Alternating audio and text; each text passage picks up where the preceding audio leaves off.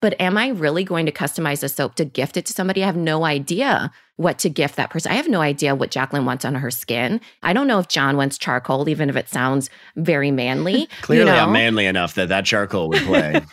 It's an exfoliator, Jon, just so you know. My face is bright red in the next episode. Like, thanks, Minna.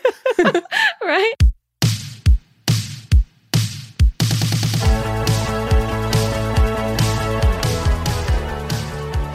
Well, hey everyone, and welcome to another bite where we rewatch some of the most innovative and intriguing pitches from Shark Tank. I'm Jorie, and I'm joined by Jon, Hey, how's it going? Jacqueline, Hi. and Minna. Hey, hey, everybody. Minna and Jacqueline are the hosts over at the Product Boss podcast. And because today's episode revolves around gadgets, some new spins on age old products, we thought, hey, what better way to connect with Shark Tank lovers than to talk about some real life business tactics and creative strategy about physical products? I mean, did we just become best friends? but before we get into any of that, you know what time it is. It's ad time. Over 20% of all unicorn startups are using HubSpot, and for good reason. HubSpot's all in one platform levels up your sales, software, and support so you can grow beyond your wildest dreams, boosting leads and ramping up sales along the way. They even have a constantly evolving collection of resources to help startups scale. Plus, with the HubSpot for Startups program, you can save up to 90% off your first year. To see if you're eligible to save on HubSpot and take your growth to new heights, visit hubspot.com/startups. All right. So first in the tank, we have Bala Bangles. And Bala Bangles comes to us from founders Max and Natalie, and they're asking for $400,000 for a 10% stake in their business. That's a $4 million valuation. And their product is Bala Bangles. They are the world's first stylish wearable weights. And you know, the point of wearing weights when you're working out is really to increase heart rate and to build some more muscle. But you know, it's time to leave the 80s in the past. Who wants to be dealing with those sand fill ankle weights? Just like the fashion of old, it's time to innovate in this space. So, thinking about Bala Bangles, the many pastel colors that they gave to us in their pitch, and some of their initial business tactics that we got from their pitch, what are our initial thoughts of the product? I loved it. I think that they hit the nail on the head with their branding and their audience. And even their pitch was really great. The dynamic of the husband and the wife, the nod to the 80s and how they made it more aesthetically appealing for the times. I thought they did really great. For me, I think what was funny is as I was watching the pitch, I looked over and I was like, this sounds so familiar. And I realized that I actually had Bala Bangles on my desk because I just got a walking. Yes, No I'll show way. you right here. I'm not lying. Oh my gosh, she has Bala Bangles. bangles. in the periwinkle. And I think I don't know if I got these off of like a FabFitFun box or something like that, but I was like, I know this brand. I will say, you know, now I know more about their brand, but I've actually had the product for a while. Why haven't you used the product though? That's interesting. I know, right? Because I don't love working out. Fair enough. That's the best reason, probably.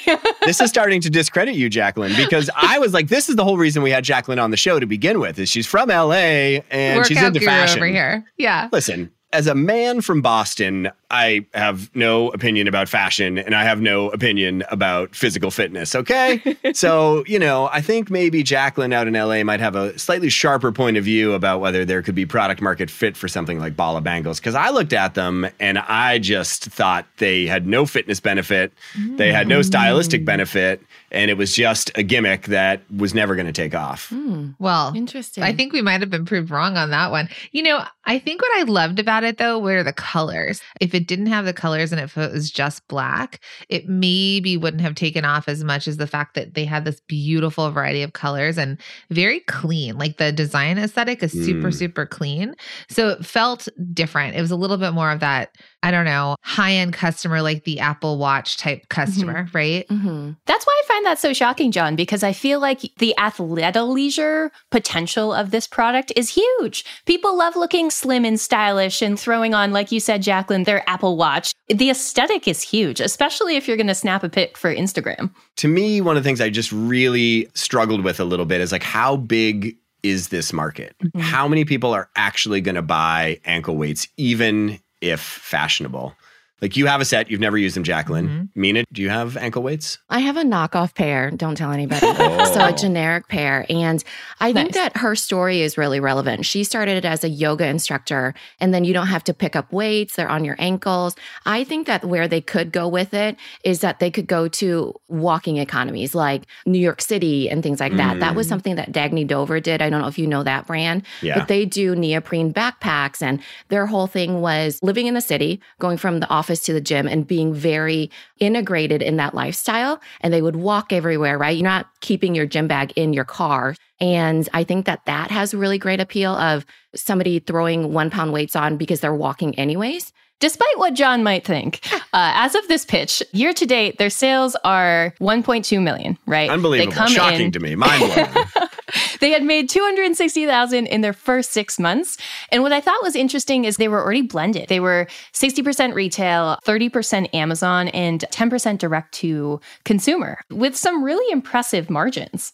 Yeah, I, the sharks' faces were like, what? I think they couldn't Yeah. believe how diversified they were and also how big the business was. And what I loved about them and why I probably, if I was a shark, I would have invested was that they were diversified. So they understood that it wasn't the single way. They weren't full on direct to consumer and they were on Amazon. They had the hookup. That's what it felt like. Yeah. It felt like, wow, they have a connection somewhere. Mhm. Yeah, we talk a lot on this podcast about like what do they need from a shark? And typically it comes down to like, oh, I either need like distribution help or I need manufacturing help or I need like capital to scale or more often than not we see it's that they actually need like basically celebrity. They need some weight behind it. And this felt like a perfect example of like it's one of the most diversified companies from a distribution perspective we'd seen come on the show in a long time.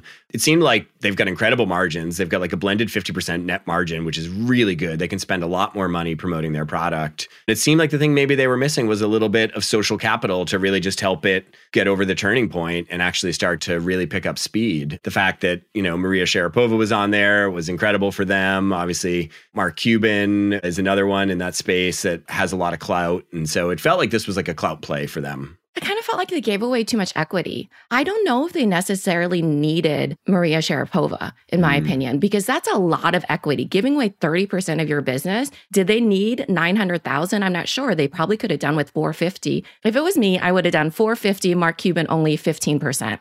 And they would have had celebrity access. Their problem, they said, was inventory. Maybe Daymond John would have helped with that, but I think Mark yeah. Cuban with the alignment of celebrity, like what you were saying, Jon, I think was really important. I think that it was a lot of equity. 30% is a lot of equity, in my opinion. Well, I don't know what the demographics of the target market are here. What do you think, male versus female? Oh. All female. All female, At least a hard majority. Yeah. like ninety nine I percent was gonna say female. like 80 to 95%. and so you're like, okay, yeah, Mark Cuban has a lot of clout, but like Maria is like definitely a little bit more on the target market. And one of the things I was trying to figure out is like, what is an enduring endorsement for Maria Sharapova worth? Mm. Would you pay like hundred thousand dollars? $250,000? Let's just say they wanted to pay cash for this endorsement. And then you can kind of back into like how much equity maybe she's worth. Yeah, Hmm. good point. And I wonder, they were talking about global distribution. So I think maybe she has more weight, perhaps globally. She might have some ties. I think you're right. They wanted that thing to kind of push them over the edge. It was a big deal. But it seemed Yeah. like the Sharks all wanted it. They all kind of saw the thing.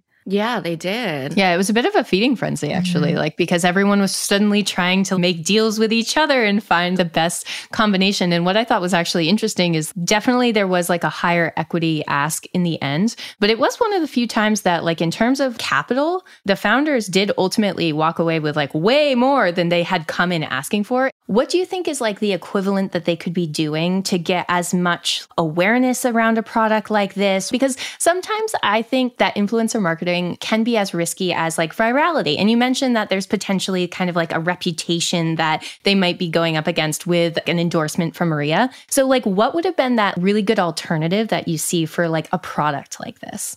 I agreed with their strategy of bringing on Hmm. celebrity. I didn't agree so much with Maria Sharapova specifically, Okay. giving her the same 15% that Mark Cuban is getting, who has Mhm. so many connections. And Maria Sharapova, I mean, she's very talented, but she also has, I mean, a lot of beauty as her currency, right? It's not the vibe, I think, for the current trend. It really is about all bodies, that sort of thing. And you can even see it against people speaking out against like the Kardashians and Hailey Mhm. Bieber. They're Mhm. more Selena Gomez and Taylor Swift, you know what I mean? Like the icon next door sort of person.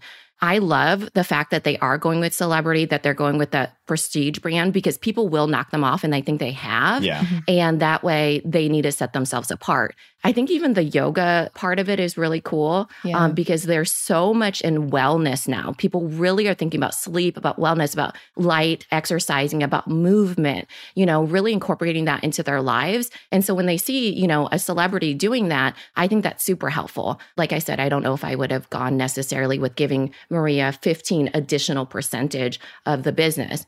I think for me, when you're asking what would have been different, you know, I think that they were already on a track. So I'm curious if they didn't give away like that much.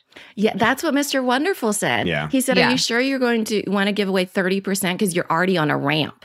Yes. You know, because when they came out and the sharks had this feeding frenzy, I would have maybe taken a moment and been like, "Hmm, wow, they all see something really big here. So I think the idea of them going and getting these two partners that had a lot of ideas, and one of them's a fitness star, and so they could use her and like her beautiful self. But I think that might be the thing too, that it actually gave it as a piece of equipment that kind of clout that maybe they needed. You know, you look at the path like something like the Whoop band. I don't know if you see a ton of Whoop bands, but like I bought a Whoop band, and part of the reason I bought a Whoop band was because I see tons of golfers, tons of athletes wearing them, and so to me, it like has this extra amount of credibility to it. Where I think I could probably get very similar readings on an Apple Watch. You know what I mean? And I also could get text message capabilities, but instead I have like a band without those. But it feels more legitimate to me and more like like real fitness health equipment.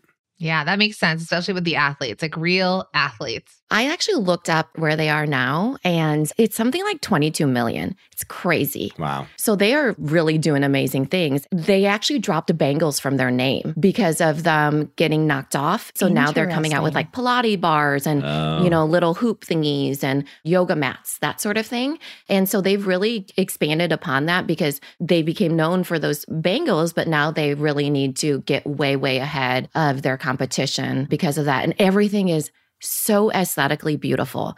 I mean, so minimalist, so color perfect. And I thought, gosh, they are really going in the right direction. So no matter what, they really blew up it during 2020 and they really carried their business to really big heights.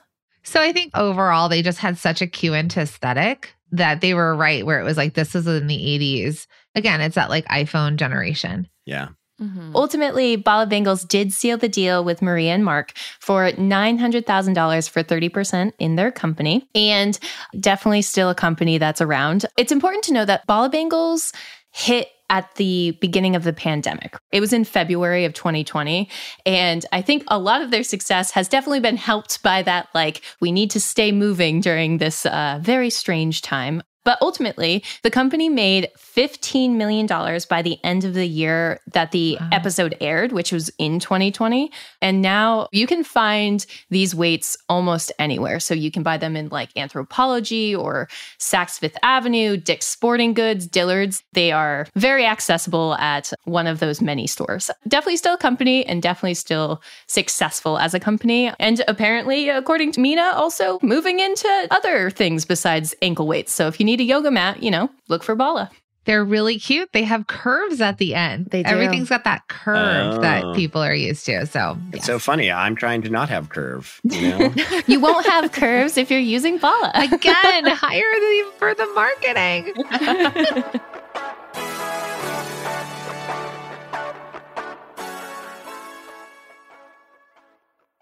All right. Well, next in the tank, we have the Mad Optimist. And you know it's going to be a good pitch when you get your founders running in in lab coats and hair caps. So, our founders, Mohammed, Mohammed, and Anthony, come to us asking for $60,000 for a 10% stake in their company. That's a $600,000 valuation. And their product is the Mad Optimist, which is a vegan friendly, customizable soap and body care company.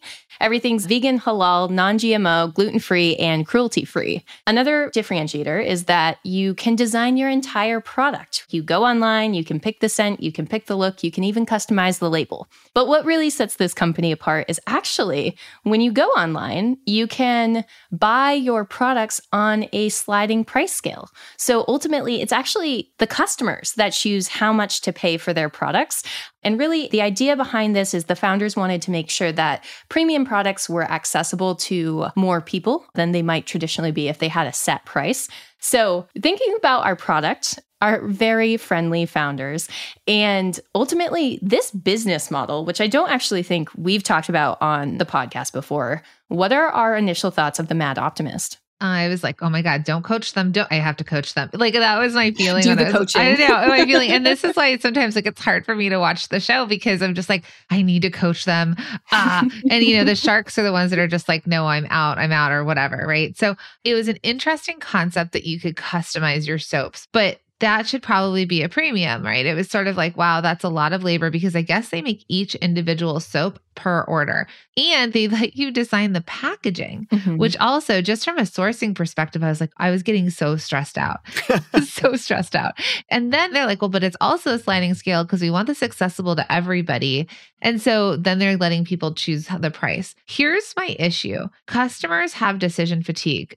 I think the whole concept was interesting maybe not the best business model to make money but interesting the thing is is that they're not realizing the conversion by giving the customer all the things and all the decisions is actually going to put them into like paralysis of not being able to make the decision. So I feel like it's like pick one. Is it customized or is it sliding scale? Because if it was sliding scale and I could pick whatever it was, then that way that's like just one decision. How much do I want to pay for the soap and what do I value it at? Or oh, I get to customize it, but I'm going to pay a premium for the soap because I get to customize it. It's like not even realizing they think they're doing good, but actually, probably there's a frustration for the customer. That's exactly what I thought.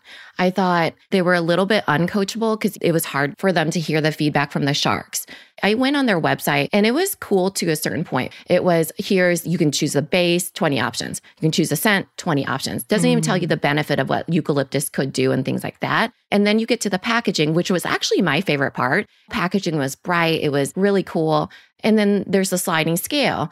I think what they need to do is clarify who their customer is. So then the customer can go and say, Ooh, I understand they're doing good, but it goes towards this sort of thing. You know, even Bala, they do things towards hunger, right? And other people do things towards glasses for kids in third world countries. I think they have to pick something. So then I can go there and know, oh, it's not the sliding scale that I'm doing, giving people something back. It's that they're buying something, which I recommend to them. And then the customer knows, oh, this is going towards animal rights or something like that. Then it makes it a little bit more clear because in this case, it's just so broad. I went on there and I thought, okay, I know they're trying to do good, but I have no idea what the do good part is.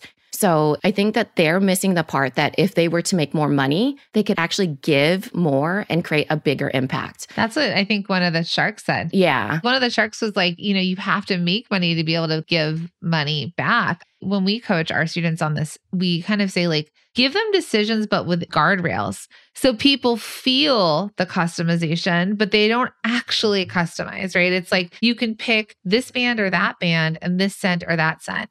So I think that to me, honestly, like while all the other stuff is so innovative and interesting, that's probably like for me their downfall of not realizing they're actually not helping their customers. Yeah. I mean, these guys came on and they were very open that they were looking for marketing expertise. The biggest thing I'm worried about is that they seem to be people with strong beliefs, strongly held, Mm. which means they're not going to be open to marketing advice. And I think that both Minna and Jacqueline, you've brought up really valid points about their marketing strategy, which is like, who's your target persona?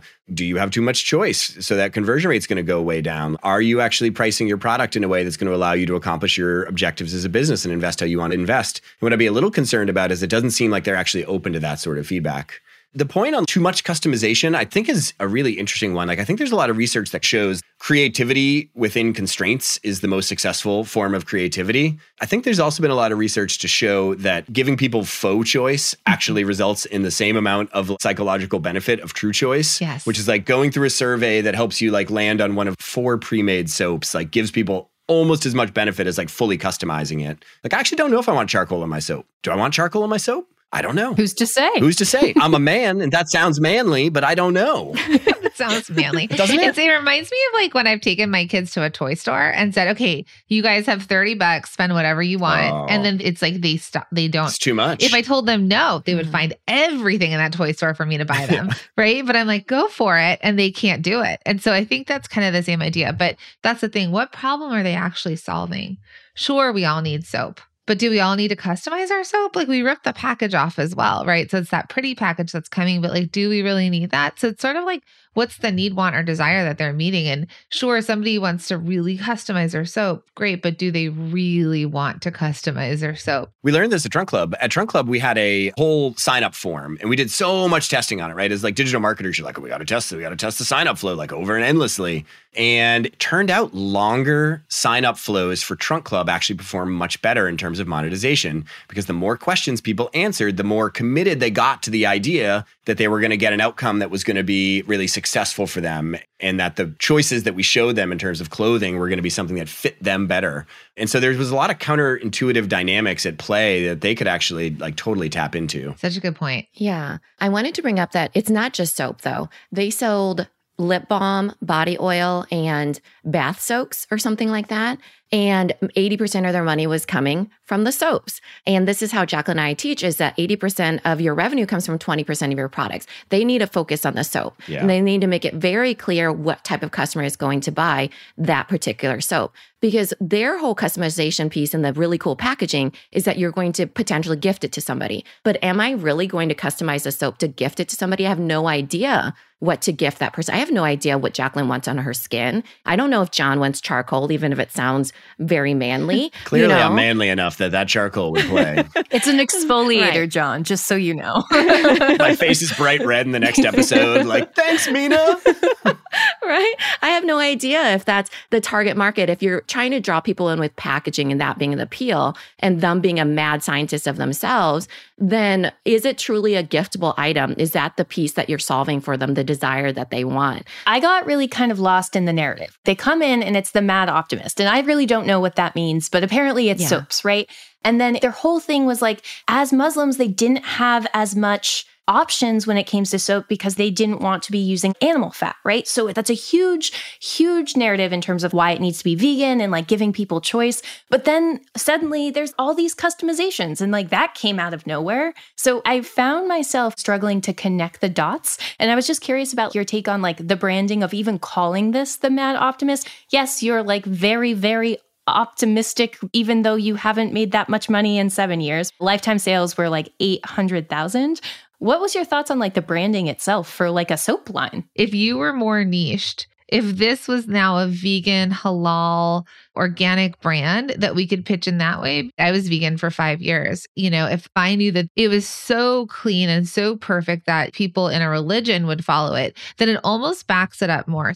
It was very disjointed. It was very cute for a show to come out looking Mhm. like mad scientists that were also super optimistic, but maybe slightly too optimistic. Yeah. I think they could have named it something like Happy Vegan Soaps or something. And it could have been a little bit clearer. And then you know that you're gifting a soap that's vegan, at least, you know, for somebody. And then that was the other part too, is that you actually have to name that soap. Yeah. Some people are not great at naming things. The whole thing is very confusing. They basically pitched themselves as scientists, but they weren't particularly scientific. I think the sliding pricing scale is super innovative. Like, what a cool idea. But they didn't present it as though, like, hey, this is something we're testing out. And so far, what we've seen is willingness to pay is actually higher. They're running seven different experiments right now, Yeah. which does not follow the scientific method, my friends. They are the mad economists. you need some control. You need control, okay? And I just kind of wish that they had been a little bit more scientific about the things that were particularly innovative about their model.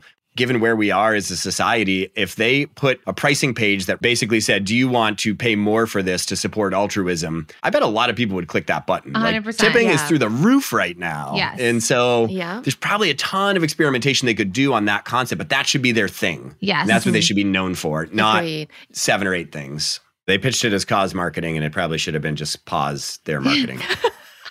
well, pause or cause.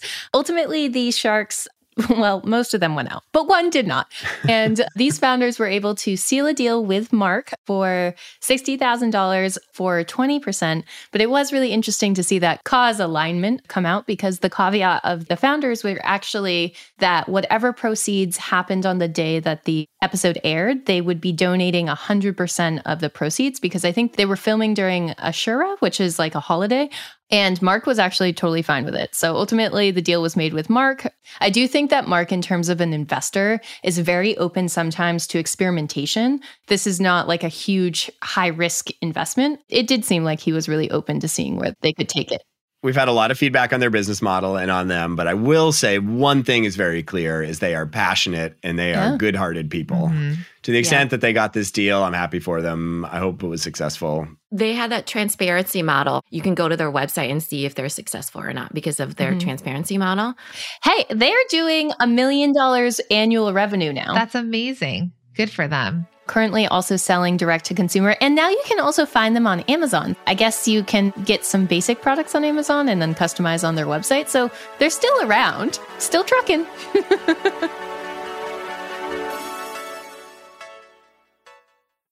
Well, last in the tank, we have Tenikle. And Tenikle comes to us from founder Hans. And he comes walking in in a huge octopus inflatable with some flippers. He's asking the sharks in this getup for $200,000 for 10%, which is a $2 million valuation. And his business is the aptly named Tenikle, which is an octopus inspired suction mount designed to empower go getters to do their thing better hands free. So it is kind of what it sounds like. It's a mount that you can use on your phones or your cameras, your tablets as a car mount that just has like so many different suction cups. So it just like sticks wherever you put it. So it's kind of a combination between like a car mount and a tripod with a bunch of suction cups on it. So thinking about our product and our immediate pitch of how this lets you go hands free, what are we thinking initially of Tenikle? My favorite part was him. He was awesome. Personality. yeah, his personality was great. He was kind of the opposite of the mad optimist guys. He was willing to do whatever it took. And he was super coachable and receptive to everything that the sharks were saying. And I think that that will make him super successful because of that. Yeah, I thought it was genius the way that when he made the pitch, how he showed all the uses for it. So Yeah. I loved how it had all the equipment. It had like a baby stroller, it had all these other things. But the coolest part was when he lifted up the surfboard using the tentacle, he stuck it to it and he showed how it could lift. So you're like, oh, that has good grip. I also loved how he dumped out that entire bin of all the other equipment. He's like, this replaces all of that. Just such good visuals. I also think that the color, because he came as a designer from the surf industry, again, it kind of goes back to like a Bala, getting the idea of color Mhm. and minimalistic design and ease that I think is so important right now for the consumer. Yeah, it was a powerful pitch. I, mean, I think everyone watching it was like, I kind of need one of these. Yes. Like, and even if I don't know what I need it for right now, I know I'm going to need it at some point. I will say though, for someone who talked about the need for multiple limbs, it was kind of ironic that he only had like one distribution channel, which was paid Facebook ads. Mhm. And so to me, this is a perfect example of a business that really could thrive with the help of a shark. Yes. Right? Because the sharks are very experienced at driving distribution on multiple channels. Minna, I think you are a straight up Amazon expert. Mhm. How would you bring this to market on Amazon? What would you do with this? I think that he has to make it very clear who it's for. Most people, 80% of them will just look at photos. Also, I think that there's something to his creativity aspect. For example, on TikTok or showing it on Amazon, the most creative and the most successful creators are the ones that show these really cool things like they open up the refrigerator and the camera's in the refrigerator. yeah. A mom's probably not going to buy it. A content creator, yes, absolutely. So it puts you in the right category on Amazon. And then you're able to send people because TikTok, for example, the commerce on there is built off of Amazon affiliates. Amazon loves sales velocity. So the thing with that is that you have to have a bunch of reviews and a bunch of sales all at the same time in a certain amount of time. So you could blitz it, right? And then that brings your bestseller ranking way up. So that's how I would do it because affiliates and influencers, especially in social media, they understand how the game works. And I think that that's how I would do it personally. I was confused because he had said, you know, he had done a bunch of iterations because he was getting certain reviews on Amazon. So it sounded like maybe he was on it, Mhm. but wasn't going the right way. Decided to go full on Facebook ads and direct to consumer distribution. But it is a lot of money. And we really teach our students about diversification because the idea is, is like having multiple streams of revenue. If one taps out, which we've helped other inventors with things like where they were direct to consumer or Facebook ads. It was costing them so much money. And then they Yeah. did get a channel like Amazon and they're hitting $2 million a year right now on a single channel, but still have direct to consumer accessible in case something happens. They have an email list, they have all these other things. So I agree with you. You know, kind of as the onion got peeled back, it was so solid in the beginning. And then as you start to actually get into the nitty gritty of the business, it's like, huh. Yeah. It's rotten. It is a rotten onion because this business is in so much debt. So, for all that it's selling, I think last year, as of the episode, it's like $478,000. Yeah, well, last month, as of the episode, it was like $9,000 in sales. So, it looks like they were not a multi channel machine, as you said, because as soon as Facebook dried up, they landed themselves in $270,000 in debt. Mm-hmm. So it's like a case where it's a really good product. And I think we all had those aha moments. But as a business, yeah, we got to hate the debt.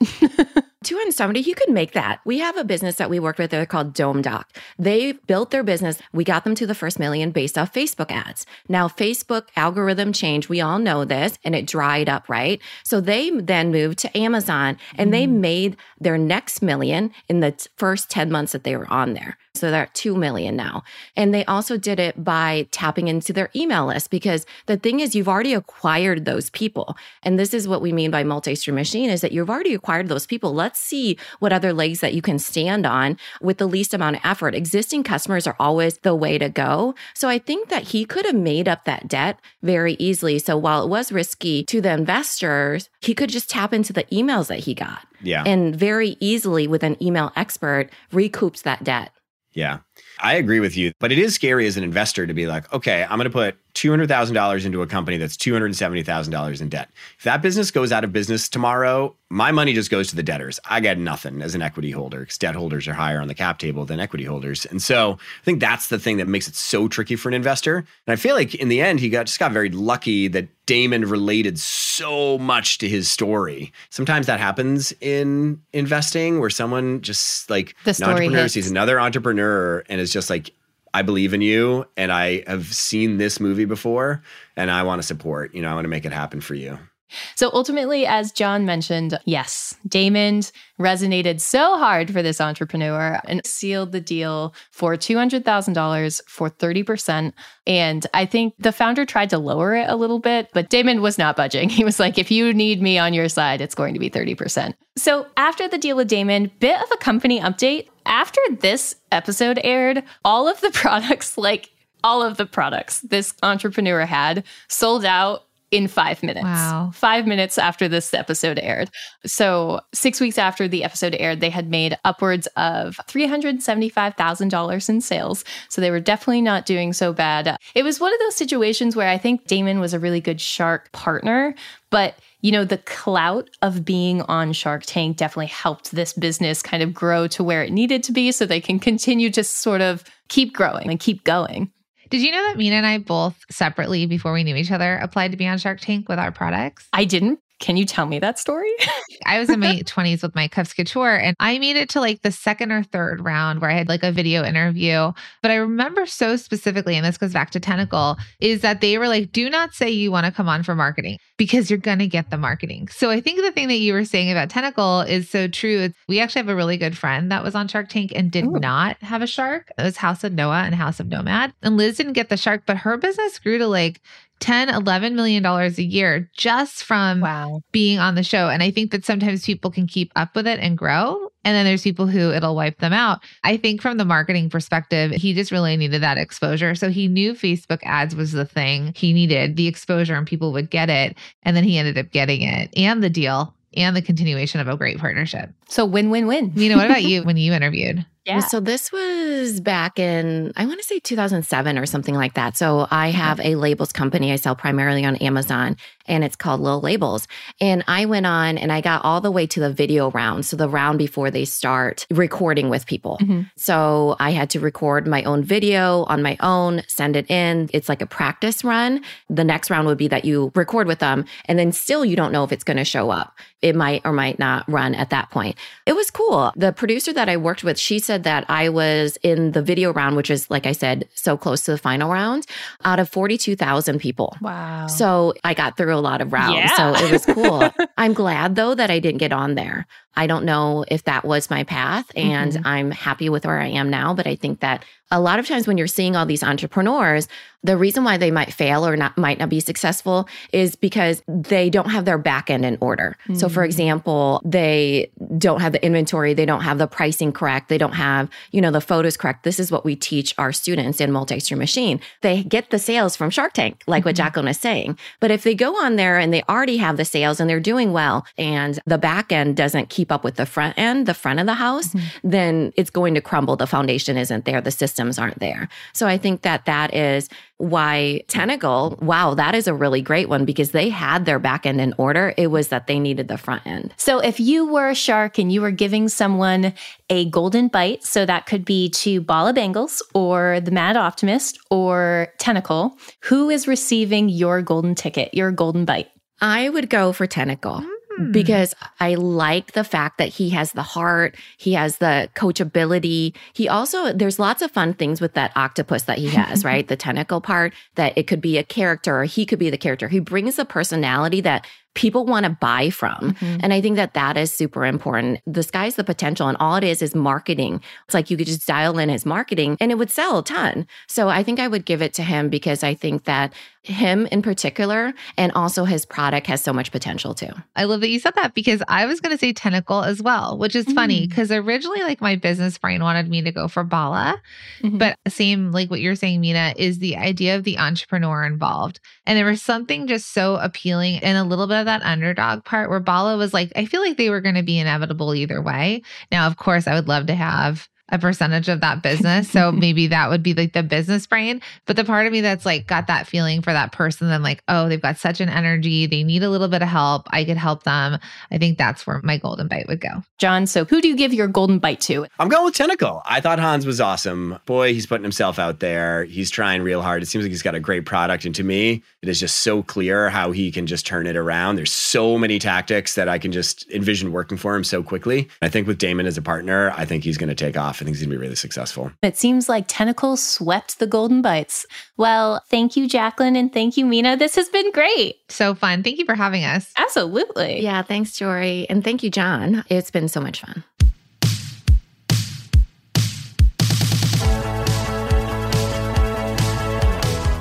Today's episode was written and produced by the brilliant mind of Matthew Brown. Additional support comes from Melanie Romero. Are you following the show yet? Barbara, are you following? I'm out. You know, she really is my favorite. You can follow and subscribe to the show wherever you listen to podcasts. Maybe that's Apple Podcasts. Maybe that's Spotify. Maybe you're that one person in the world who still uses a Microsoft Zune. RIP. Wherever works for you, works for me, baby. That's it for me, for real this time. We'll see you next week in the tank for another bite.